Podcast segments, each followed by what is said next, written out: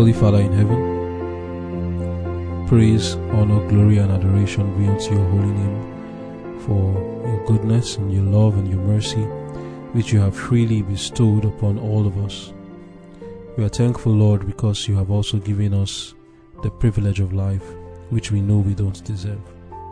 Thank you, Father, for good health. Thank you for the spiritual blessings you give to us. Lord in heaven, let your will be done on earth as it is in heaven, and make us instruments by which your will is done. We pray, Father, that as we go through our devotion, that you would grant to us understanding, pour upon us the gift of the Holy Spirit, and grant to us the ability to put into practice all that we will learn. Open our minds, dear Lord, that we may receive the light from heaven. Put your words in my mouth, O Lord, for I have nothing to say to bless anyone. Please bless each and every one of us with these words. In Jesus' name I've prayed. Amen. Conflict and Courage, March 19. Worth more. Esteeming the reproach of Christ greater riches than the treasures in Egypt, for he had respect unto the recompense of the reward. Hebrews chapter 11, verse 26. Moses had been a student.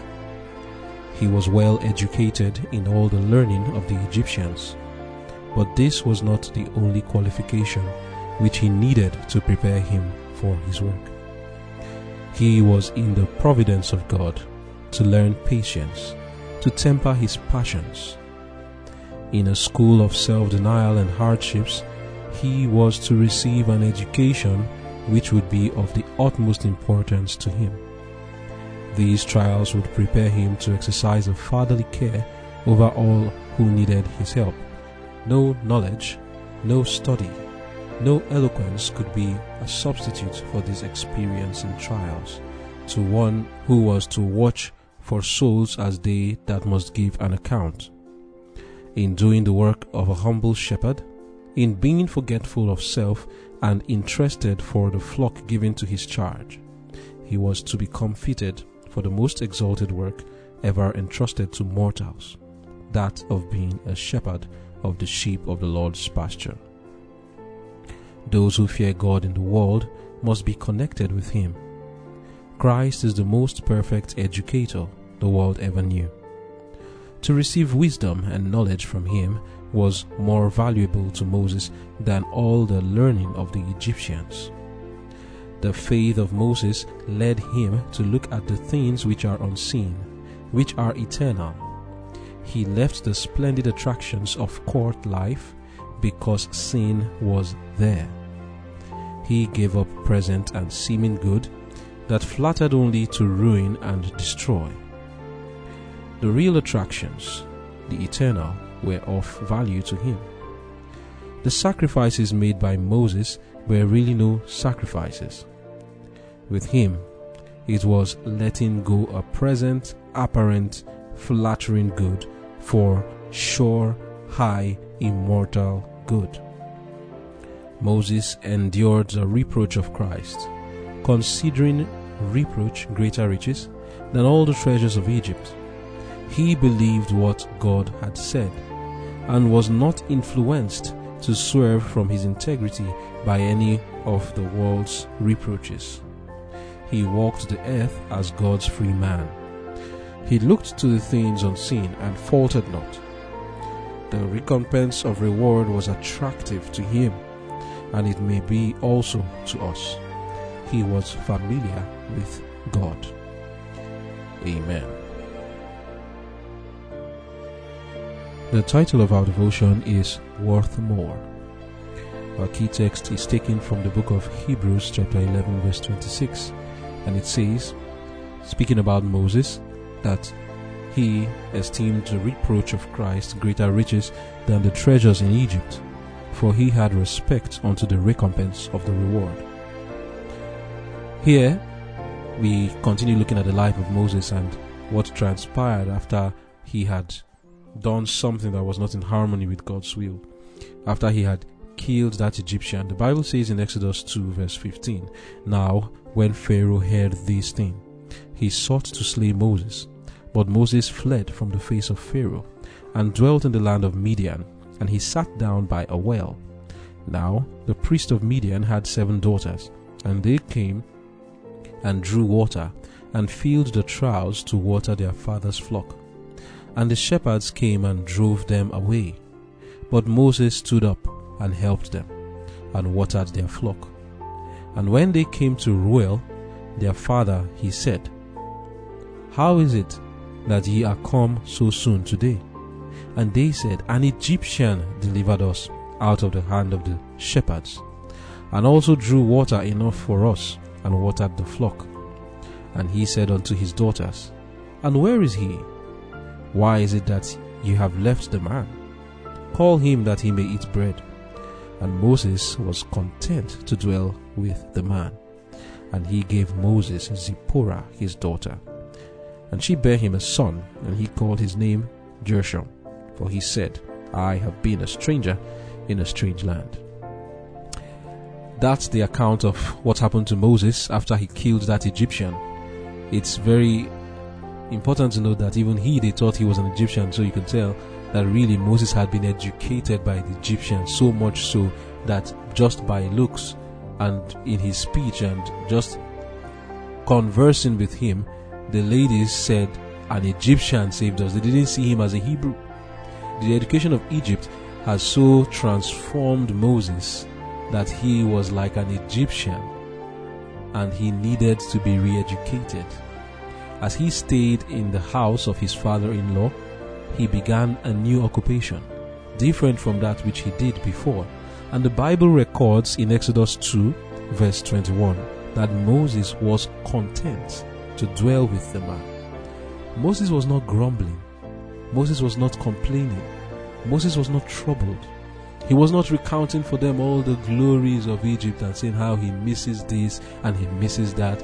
You know, sometime later, when the children of Egypt left Egypt and were on their way to Canaan, a time came when they laid that complaint, oh, we miss the leeks and the onions and the garlic and the flesh foods that we were eating in Egypt.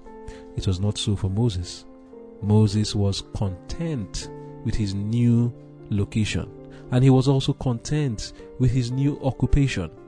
He became a shepherd. Now he is in God's university, doing the work of tending after the flock, the sheeps, and that was what he was doing.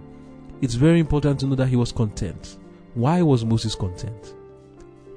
In Hebrews 11, as we have read before, reading from verse 24, 25 to 26, it says that when Moses was of age, when he grew up, he refused to be called the son of Pharaoh's daughter, and he chose rather to suffer with the children of God than to enjoy the pleasures of sin for a season. Why? It's in our key text for today, esteeming the reproach of Christ greater riches than the treasures in Egypt, for he had respect unto the recompense of the reward. In the eyes of Moses, where he was now, and the work he was doing, and the lessons he was learning, which is God's university now, was worth more to him than all the glories and pleasures of Egypt. Can you imagine somebody choosing to be a shepherd over being a pharaoh? Can you imagine someone choosing to live in the mountains and the countryside over living in the courts of Egypt? Can you imagine someone choosing to stay in the work of taking care of the flocks where there is no praise, no glory, it's only humility and meekness? It's a work that one will do, and even if you are doing that today, some people will be ashamed of themselves. It's not one of honor and dignity. Choosing that and be content with that above being in Egypt through the education there where you are lauded over and over and you are praised and honored and you are treated like you are a god. Because that was what he was going to get being the next Pharaoh. But Moses was content. Why? By faith. That's why I emphasize faith is a very important thing. Moses was looking at things through the eyes of faith, and that's why he was content. Moses had learned violence from the school of Egypt. He was mighty in words and deeds. These words are just a concise way of saying how well read Moses was. He was an orator, a poet, general, and a historian. He was the pride of the nation and was well qualified to be the next Pharaoh. With this qualification, he thought, he made a mistake, he thought he was also qualified to do service for God. You can say that Moses was this kind of person who learned espionage, covert operations, and how to be a double agent. He was like the MI5 and MI6 and the CIA of today, KGB agent. He used his skills that he learned from the world to do service for God. He looked this way, that's what the Bible said. When he saw the operation, he looked this way, and then he looked that way and he slew the Egyptian, thinking he was doing service for God. Now think of all that is needed in the mind to murder a person. Taking people's lives was not a new thing for Moses. Therefore, he did not hesitate to kill that Egyptian. As God would have it, Pharaoh started to look for Moses to kill him, and Moses had to run away.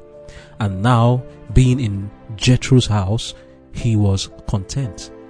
Moses was content to be there because he knew he needed a new education, and this new education taught of God, there he was content to be because he knew that he needed a different qualification. And that's why we read the sacrifices made by Moses were really no sacrifices. With him, it was letting go a present, apparent, flattering good for sure, high, immortal good. End of quote. You see, by faith, we also, like Moses, can place a greater value on the education gotten from the Word of God, which is the science of salvation. Moses realized that the education of the world is useless to deliver from sin or to solve the world's problems. He was a sinner in need of a Savior, and all the education of the world could not deliver him from a guilty conscience. Neither could it save him from the death penalty that the judge of the earth had proclaimed on all sinners. Let us pause to ask ourselves of what worth is an education that does not save from death compared to one that promises eternal life. When we understand the science of salvation, then we will know why Moses placed more value on the education he got from God, even separating himself from Egypt, than on the one he got from Egypt. Reading from Christian Education, page 83, paragraph 2, it says, The schools established among us are matters of grave, grave responsibility, for important interests are involved. In a special manner, our schools are a spectacle unto angels and to men. And knowledge of science of all kinds is power. And it is in the purpose of God that advanced science shall be taught in our schools as a preparation for the work that is to precede the closing scenes of Earth's history. The truth is to go to the remotest bounds of the earth through agents trained for the work. But while the knowledge of science is a power, the knowledge which Jesus in person come to impart to the world was the knowledge of the gospel. The light of truth was to flash in its bright rays into the uttermost parts of the earth, and the acceptance or rejection of the message of God involved the eternal destiny of souls. So let us ask which is more important? Like we just read, Science is power, and nobody is discrediting that. But I am surely discrediting false science. Like I mentioned the other day, things that tell lies. Those are not true science. True science is in line with the Word of God. False science is totally opposite. Things like evolution and all the carbon dating that claims to be science, but it is not actually science based on principles that are not actually true, assumptions that make them continue to date things in the billions of years. Those are false sciences and also even the social sciences, there is a lot of it that is false. Where they talk about social construction, and today now the so-called doctors and professors are so confused that they don't even know who a man is and who a woman is. They're talking about gender fluidity and having so much gender. We don't need to have arguments over those things. This is just telling you the confusion. Those are false sciences because the true science, when you even follow it, what does it tell us? It tells us that the man has the XY chromosome and the females have the XX chromosome. And these are the things that determine who a male is and who a female is. That is true science. But false science doesn't have anything to base on, it just keeps talking. Things from the head that has no basis whatsoever. False science. While even that true science is power, why is it that that was not what Jesus was teaching all over the place? It is because that science cannot give you eternal life. People's eternal destiny is not hanging on whether they know biology or not. People's eternal destiny is not hanging on whether they know chemistry or whether they know all the um, physics and the laws of, of this uh, physics and chemistry. That is not what people's eternal destiny is hanging on. We need to ask ourselves that great question, a million dollar question Jesus asked. What shall it profit a man to gain the whole world? And I would say to know chemistry and physics and biology and algebra and differentiation and integration and calculus. What will it profit you to know all those things? And then you lose your soul. Is it going to save you? Or what will a man give in exchange for his soul? So, which one is worth more? No one is saying that science is not worth anything. It is worth something, and like we read now, it has power, it is powerful, but doesn't have power to save. What is the point in knowing all those things only for me to die later? It has no power to save. So the wise person will worth will value the science of salvation above the science in nature. Continuing the reading in Christian Education, page 83, reading from paragraph 3 now, it says, The plan of salvation has had its place in the counsels of the infinite from all eternity. The gospel is the revelation of God's love to men and means everything that is essential to the happiness and well being of humanity. The work of God in the earth is of immeasurable importance, and it is Satan's special object to crowd it out of sight and mind, that he may make his special devices effectual in the destruction of those for whom Christ died. It is his purpose to cause the discoveries of men to be exalted above the wisdom of God. When the mind is engrossed with the conceptions and theories of men, to the exclusion of the wisdom of God, it is stamped with idolatry. Science, falsely so called, has been exalted above God, nature above its maker, and how can God look upon such wisdom? In the Bible, the whole duty of man is defined. Solomon says, Fear God and keep his commandments, for this is the whole duty of man. I want to add before I continue reading, before Solomon said this, he made a comment. This is a man who is intelligent and wise. In Ecclesiastes 12, verse 12, not verse 13 now, where he said, Fear God. He said something. He said, To the writing of books there is no end, and much knowledge and reading is a weariness to the flesh. Then he now said, Let us hear the conclusion of the whole matter. Fear God and keep his commandments, for this is the whole duty of man. So I'll continue the reading now. The will of God is revealed in his written word and this is the essential knowledge. Well, are they teaching it in the schools? You don't hear the will of God being taught in the schools. You hear things that will not save you from death and from the sickness and from the woes that are coming upon the world. You don't hear that in the schools. Human wisdom, familiarity with the languages of different nations is a help in the missionary work. An understanding of the customs of the people of the location and time of events is practical knowledge, for it aids in making the figures of the Bible clear, in bringing out the force of Christ's lessons. But it is not positively necessary to know these things. The wayfaring man may find the pathway cast up for the ransom to walk in, and there will be no excuse found for anyone who perishes through misapprehension of the scriptures. In the Bible, which is the true education now, in the Bible, when we are saying God's university, we are referring to studying God's word because that's the only way you can know God. Remember, true education is the knowledge of God. Jesus said, John 17, verse 3, This is life eternal, that they might know thee, the only true God, and Jesus Christ, whom thou hast sent. How else can you know God? God is revealed in the Bible through His Word. A study of the Bible, not in the way that is practiced in the theological schools, but a study of the Bible where the Holy Spirit is your teacher that is God's university. When He God uses the objects around nature to, to explain His word to you and the experiences you pass through, like, like Moses as he was training the flocks he was learning lessons. He was in God's university.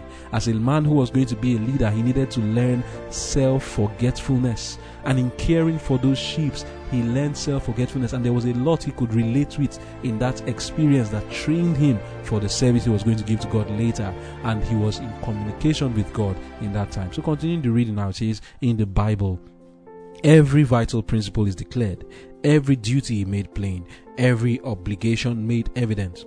The whole duty of man is summed up by the Savior. He says, Thou shalt love the Lord thy God with all thy heart, and with all thy soul, and with all thy mind. Thou shalt love the neighbor, thy neighbor as thyself. Matthew 13, verse 37 and 39. In the Word, the plan of salvation is plainly delineated. The gift of eternal life is promised on condition of saving faith in Christ. The drawing power of the Holy Spirit is pointed out as an agent in the work of man's salvation.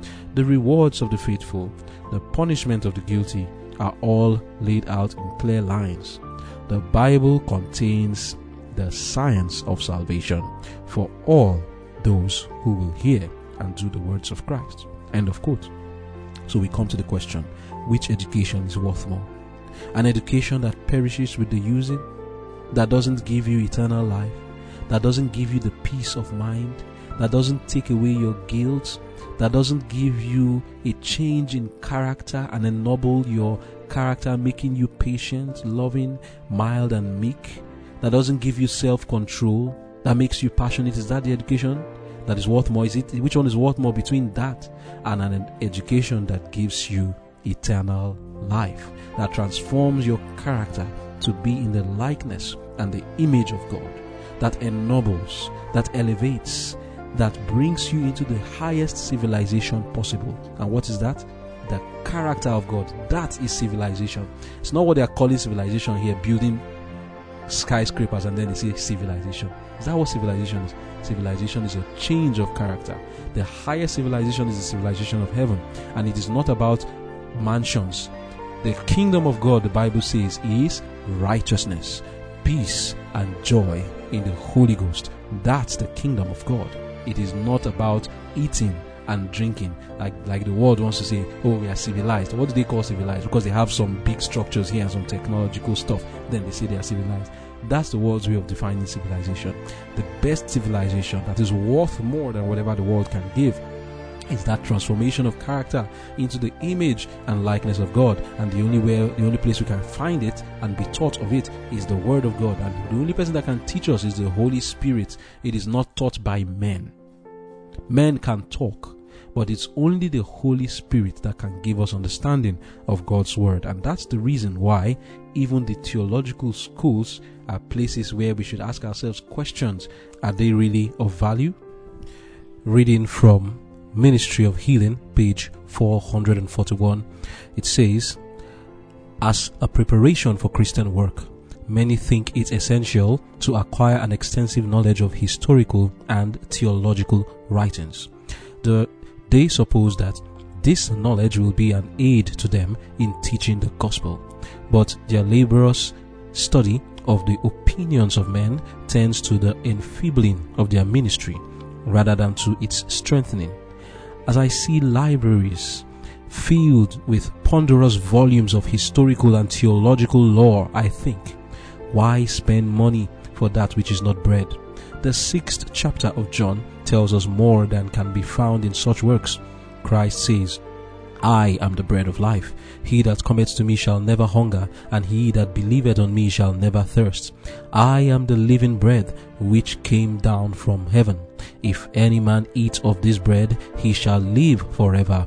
He that believeth on me hath everlasting life. The words that I speak unto you, they are spirit and they are life. That's John 6 verse 35, verse 51, 47, and 63. Going on it says, But history, as commonly studied, is concerned with man's achievements, his victories in battle, his success in attaining power and greatness. God's agency in the affairs of men is lost sight of. Few study the working out of his purpose in the rise and fall of nations. And to a great degree, Theology, as studied and taught, is but a record of human speculation, serving only to darken counsel by words without knowledge. Too often, the motive in accumulating these many books is not so much a desire to obtain food for mind and soul as it is an ambition to become acquainted with philosophers and theologians, a desire to present Christianity to the people in learned terms and propositions. Not all the books written can serve the purpose of a holy life. Learn of me, said the great teacher. Take my yoke upon you. Learn my meekness and lowliness. Your intellectual pride will not aid you in communicating with souls that are perishing for want of bread of life. In your study of these books, you are allowing them to take the place of the practical lessons you should be learning from Christ. With the results of this study, the people are not fed. Very little of the research which is so wearying to the mind furnishes that which will help one to be a successful laborer for souls. End of quote. Need I say more? I think it is very clear that when we study theology for these purposes and, purposes and motives for our own intellectual pride, you will not help anyone. Theology as it is done today, And I'm not talking of the word theology, just saying that everything theology is bad. No, theology as it is studied in the universities is not helping. But when it is studied to teach holiness, like we read now, all the writing of the books, like we said, all of them, it will not serve the purpose of a holy life. I read that part again. Not all the books written can serve the purpose of a holy life, which is what theology ought to do. And the very fact that people are even giving degrees for studying God is a shame. So what? Somebody comes out and says he's a doctor in divinity, doctor in studying God. Now you know everything about God. And if you really know God, what does God, the knowledge of God give? It gives eternal life. And the pride that comes with it, oh my. People feel now, oh, I'm a doctor in theology. I it's those degrees. If there's anything that should never have a degree, it is the study of the so-called theology. You cannot say you have studied God to the point that you're a master in studying God, a doctor, a professor in studying God. Think about that again and ask yourself, is this not the reason why Jesus said, call no man master, call no man rabbi? Is it not because of this? The worldly education has taught us to call people rabbis and masters, but today we just call it professor and doctor in this and doctor in that. That's it.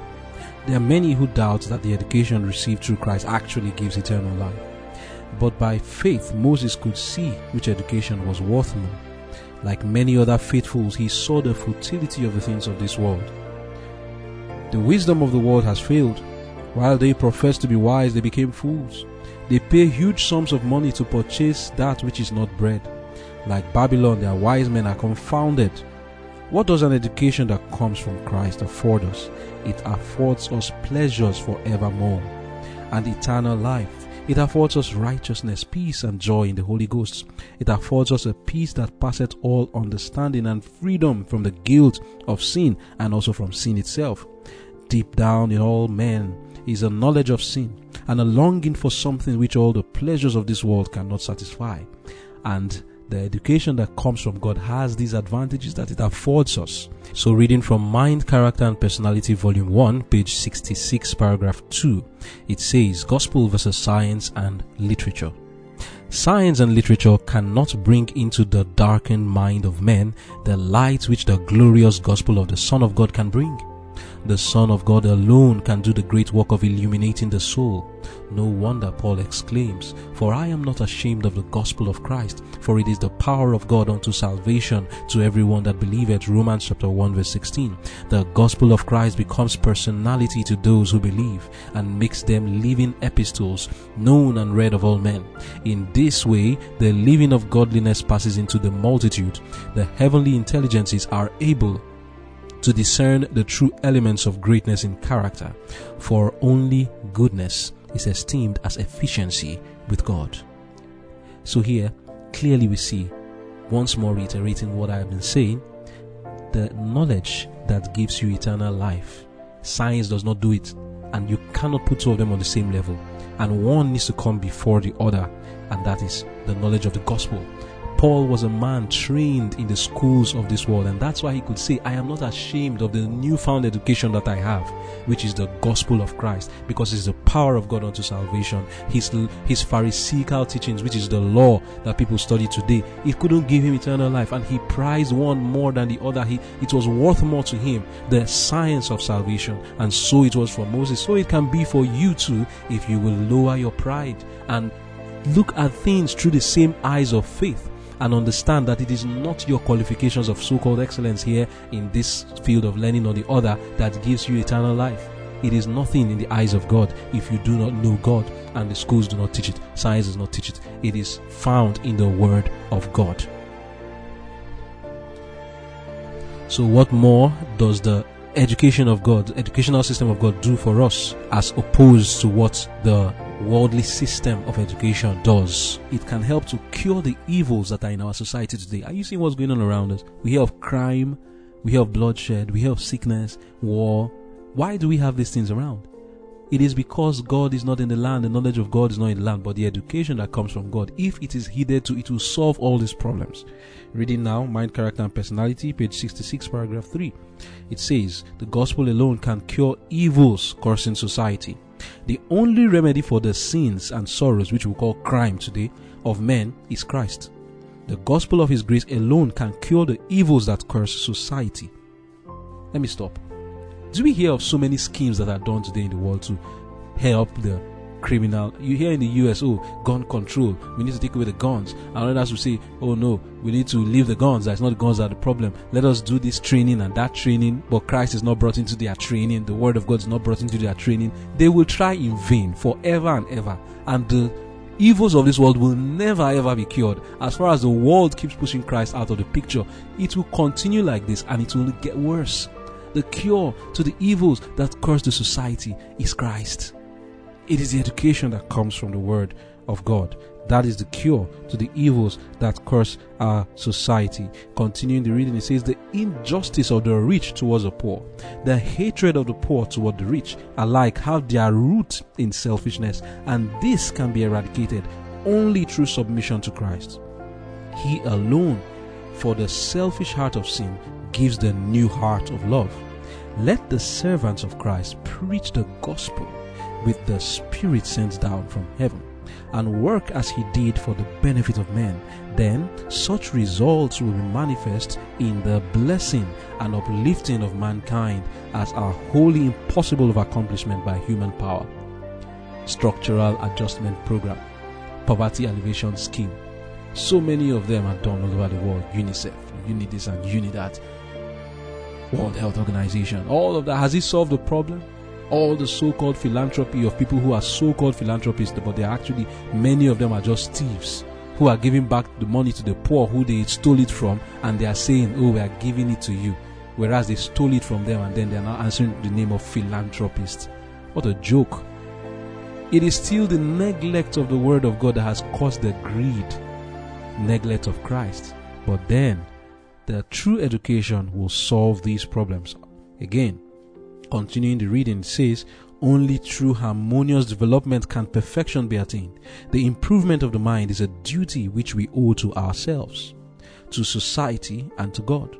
But we should never devise means for the cultivation of the intellect at the expense of the moral and spiritual, which is what the world does. They devise means for the cultivation of the intellect, not a bad thing, but it is supposed to be secondary to the cultivation of the spiritual and the moral because that is the real education. That is the one that gives life. It is not the cultivation of the intellect, but rather the cultivation of the moral and the spiritual. The cultivation of the intellect is only good so much as the intellect is going to be used to help to carry out what has been learned in the moral and spiritual and it is only by the harmonious development of both the mental and moral faculties that the highest perfection of either can be attained.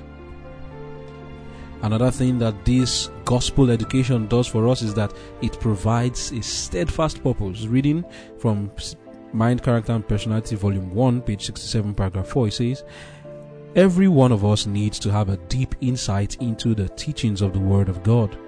Our minds must be prepared to stand every test and to resist every temptation, whether from without or from within.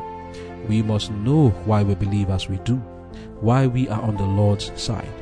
The truth must keep watch in our hearts, ready to sound an alarm and summon us to action against every foe. The powers of darkness will open their batteries upon us, and all who are indifferent and careless, who have set their affections on the earthly treasure, and who have not cared to understand God's dealings with his people, will be ready victims.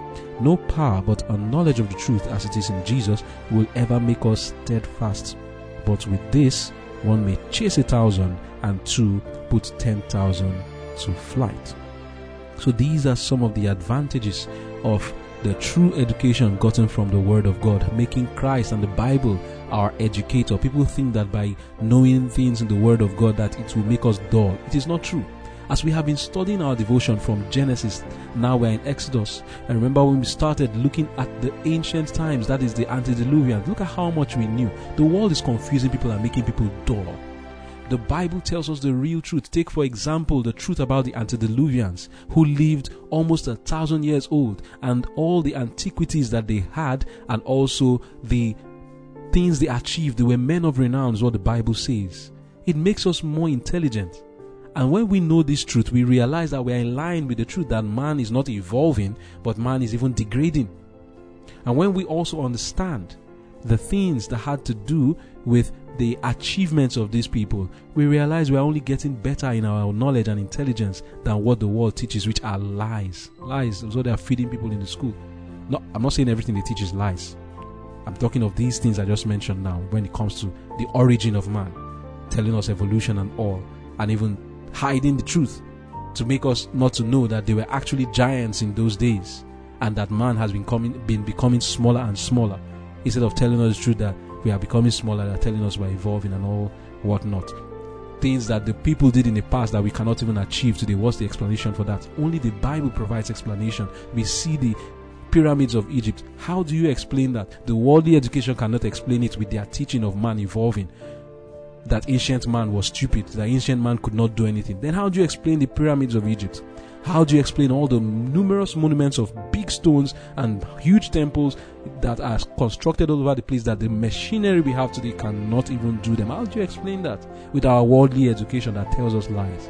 But with the Bible, you can explain it. The Bible says there were giants in those days, men of renown. It even goes as far as telling us that they did great wonders. He told us about them building a tower that was called Babel that was supposed to reach the tops of the heavens. This is the explanation. But the world, do they have an explanation for it? No explanation whatsoever. For those huge stones, Baalbek, that temple that has stones that man cannot even lift to one, even cut it into ten, they cannot still lift it. The pyramids of Egypt, just one block, they cannot lift it. The education of the world cannot provide you an explanation for it, but the Word of God can provide you an explanation for it. So, which ed- education is worth more? We need to ask ourselves this. We need to really settle down and ask Is it to learn about leadership? Read the Word of God. You will know what it means to be a leader. You hear them teaching, oh, corporate management, business management, this and that. The Bible can teach all of those things. Look at what we studied about Joseph. Did we not learn business management there? Joseph, remember, did not go to the schools of the world. He was taught of God, and through him the world's economy was saved. Was it the schools of the world that taught Joseph how to save the world's economy when there was famine, when there was also inflation, and when there was the whole trouble of food scarcity in the world? How did Joseph do it? It was not by going to the schools of the world. He learned it of God. And so don't say that, oh, when I study the Bible, I will not learn things. It's when we are studying it with the mere eyes that we cannot see these things. But when we study it through the eyes of faith, we will understand that there is a lot of lessons to learn in the scriptures. Like I said now, even business management, it is there in the Bible. The Bible will tell you how to do it. Even uh, corporate management, all of those things, you can find it in the Bible, but you are not going to find it the way the world teaches their own. The way the world teaches is, of course, is going to foster capitalism, is going to foster greed and covetousness. But the way the Word of God will teach you to bring the balance to this world, it will indeed solve the problem of poverty. How did the Bible say we should solve the problem of poverty? Imagine such a law that the Word of God gave that in the seventh year is called the year of release, and whatever you own, and that at that year, that those who have enough should just distribute it. And God said He will sustain the people at that time. Distribute and give to the poor. There would have been no poor person in this world if those who are children of God will follow what the Word of God says as His plan for the way we should live.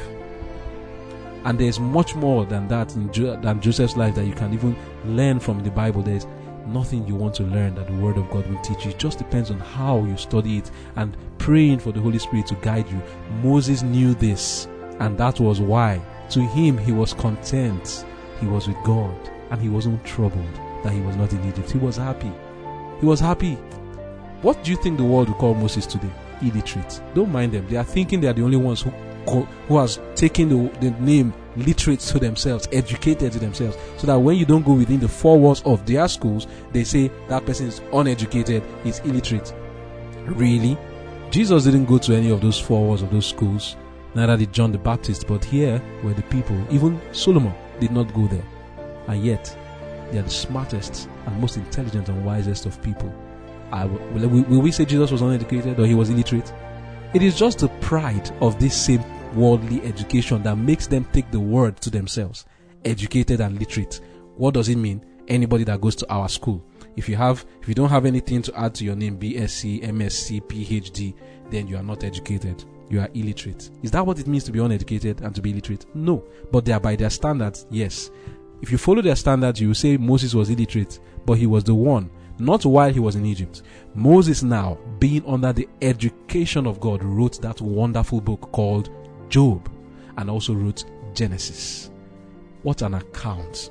What a writing. Go and look at the, the, the, structure of those books, Job and Moses, the writer structure. And anybody who even studies the word English and studies poetry and language will realize that, wow, this is a masterpiece of writing and he's the one that wrote the rest of them Exodus, Leviticus, Numbers, Deuteronomy. Here was a man educated by God. It was not under the education of Egypt that he wrote those books, but rather under the inspiration of the Holy Spirit, being educated by God Himself. Not only did he write it, he learned the lessons. This man's life was transformed and he was content. He was verily educated. Now he was being literate. But what he learned from Egypt, that was not what it means to be educated. That was not what it meant to be literate doesn't mean that the sciences are bad, like we've already established. They have power and they're good. And we have to ask also when is it wrong to go to universities? No, of course not. There are times when it is necessary to go there, like I said, to even learn the sciences, but not the. F- There's a lot that can be said in this topic. Suffice to say it for today that we must prize the education that comes from the Word of God, the knowledge of God which gives eternal life peace, freedom from guilt and sin that gives us righteousness, peace and joy in the Holy Ghost. We must prize this above the worldly education. Why? Because the worldly education does not have power to save. You weigh it in yourselves. You judge for yourself which is more important. An education that will not save you when you are going to die. Or one, the science of salvation, which when properly received will give you eternal life and change your character into nobility and make you have peace of mind. Certainly, if you look through the eyes of faith, you will be content to learn of Christ like Moses did. Let us pray. Loving Father in heaven, thank you for the lessons you have taught us today. Glory be unto your name.